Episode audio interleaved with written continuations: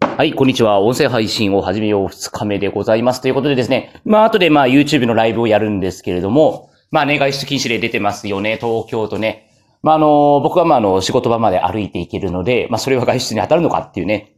まあ、そんなところもあったりするんですけども、皆さんはね、どのように、えー、今日、まあね、なんていうんですかね、家で何ができるかっていうと、まあ、僕はこうやってだから YouTube ライブとかで、やっぱりね、やっぱりあの、全く一日人と話さない、人と会わない。いや、あのね、僕結構一人が好きなんで、あの、海外とかも基本一人旅なんですよ。まあ誰か一緒に行ってくれるね、あの、可愛い女の子がいたらいいなとか思いながら、まあそんなのも、まあでもそれよりもね、なんか僕一人で行きたいんですよね。うん、よよろしくないのかな、そういうのね。そういうのがなんか後を引いてるんでしょうかとか言って、まあ余計な話は置いといて、まあこうやってだから家でもとりあえずなんか喋ったりとか、あ、だから一人で喋、旅、旅をしているときも、まああの別に YouTube 自体は撮ってるので、まあ喋ってはいるんですよね。で、喋ってはいて、誰かにやっぱ聞いてもらうとか、やっぱり例えばなんかイライラが溜まった時に、こうやって喋るっていうのは実はね、いい発散方法なんですね。皆さんもやってみてください。だから例えばなんかむしゃくしゃするとかってことあるじゃないですか。まあノートとかね、なんかそういったところに書くとか、やっぱり外に出していくってことはすごく大事なんですよ。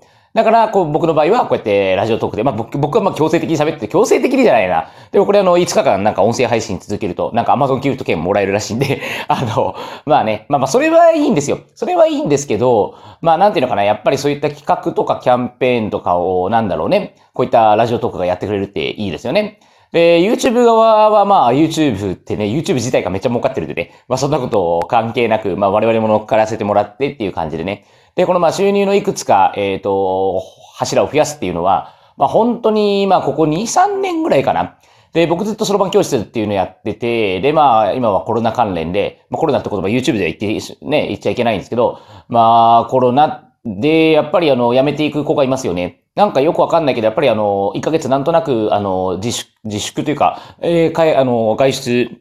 していなかったら、なんかそろばんに対する情熱がなくなりましたので、やめます、みたいな。えー、そんなことあるみたいな。でもね、結構ね、そういったことで多分、あの、うちの業界だけじゃなくて、あの、これ僕だけの問題だったら僕が多分指導力不足なんで、もうこれ考えなくちゃいけないんですけど、なんか、やっぱりあの、そろばんって別にそんなに、あのね、えー、ななんていうのかな、別に不要不急ではないじゃないですか。要するに。ね、まあまあ僕は教育が一番大事だと思ってるんで、教育からね、えっ、ー、と、なんだろう。もう要するに自己投資ですよね。自己投資がなくなってしまうと、やっぱり、最終的にはその将来に対する、なんていうのかな？リターンっていうのが。まあ、投資で言えばリターンって言うんだけど、なんかリターンってあんまりいい言葉じゃないですよね。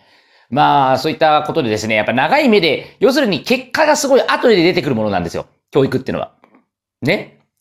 で、そこは切ってしまうと、やりやすいけれども、じゃあ最終的にどうなるの？っていうと、日本の国力が最終的に落ちてしまうということなので、そこはやっぱり僕すごく危惧するところですよね。ただこれ長期的な目線を持てる人と持てない人っていうのは、多分、世の中で言うと多分短期的なことを考える人が多分すごいたくさん多いので、まあ、ほんと長期的なことを考えるっていうことは大事ですよね。で、長期的な目線で見たときに、この音声配信って強いんですよ。音声配信っていうのはやっぱり耳でこれからアレクサとかね、えっと、まあ、僕もあの、アマゾンアレクサのね、えー、いろいろスキル、スキルっていうんですね。あれアプリじゃなくてね、開発に携わってる方とね、えっと、いろいろ一緒にお話をしたりするんですけれども、やっぱり声で繋がれるってでかいですよね。今まで実際会わなきゃダメだった。でそれがだんだんオンラインになって、今はや、これもともとはね、昔はラジオだったけれども、今は声があることによって、もう誰かの声を聞きたいってやっぱあるじゃないですか。だって好きな声、好きな人の声聞きたくないですかね まあまあね、えっと、なんで今日好きな人話になってるのかわかんないですけど、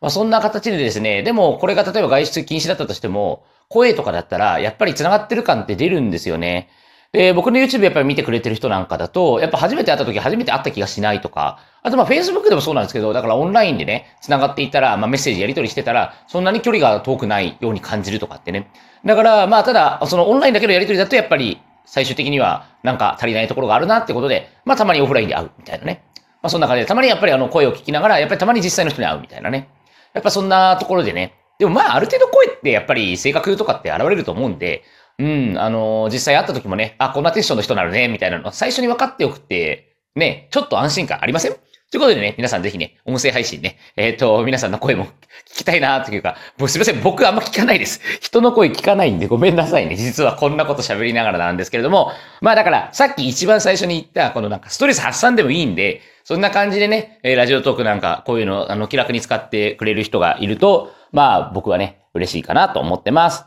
それでは、えー、家で、えー、どんな生き方ができるか、まあ、新しい自分を発見するという意味でもね、えー、一日過ごしてください。さよなら。